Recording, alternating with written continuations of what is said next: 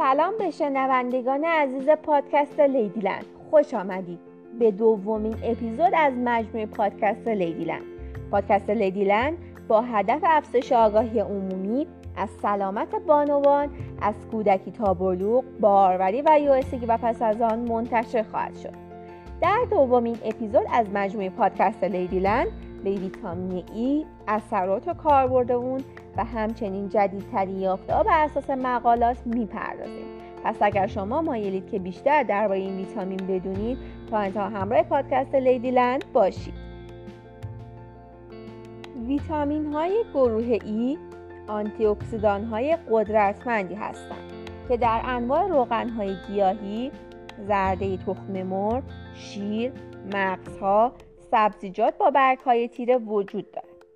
ویتامین ای برای چی خوبه؟ اول اینکه این ویتامین علاوه بر اینکه شانس بارداری رو زیاد می‌کنه باعث کاهش ریسک سقط هم میشه. پس به زنان بارور توصیه میشه از کپسول اون استفاده کنن. دوم یائسگی که یکی از مراحل طبیعی زندگی زنان در میان سالیه و با مشکلات همراهه. از جمله مهمترین اون برافروختگی گرمای زیاد در بخش فوقانی بدن که غالبا با عرق سرد همراهه. با توجه به تحقیقات انجام شده ویتامین ای منجر به کاهش شدت و تعداد گر گرفتگی شده.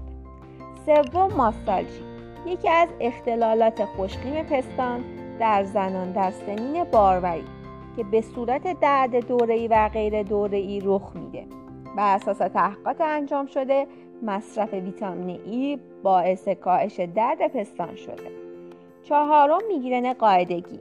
سردردهای بدون گیجی که حدود دو روز قبل قاعدگی و تا سه روز اول قاعدگی ادامه داره گفته میشه. با توجه به تحقیقات انجام شده تجویز ویتامین ای از دو روز قبل قاعدگی و در روزهای اول خونریزی باعث کاهش طول و شدت سردرد قاعدگی میشه. و مکمل مناسب برای درمان پیشگیری از میگرن قاعدگی.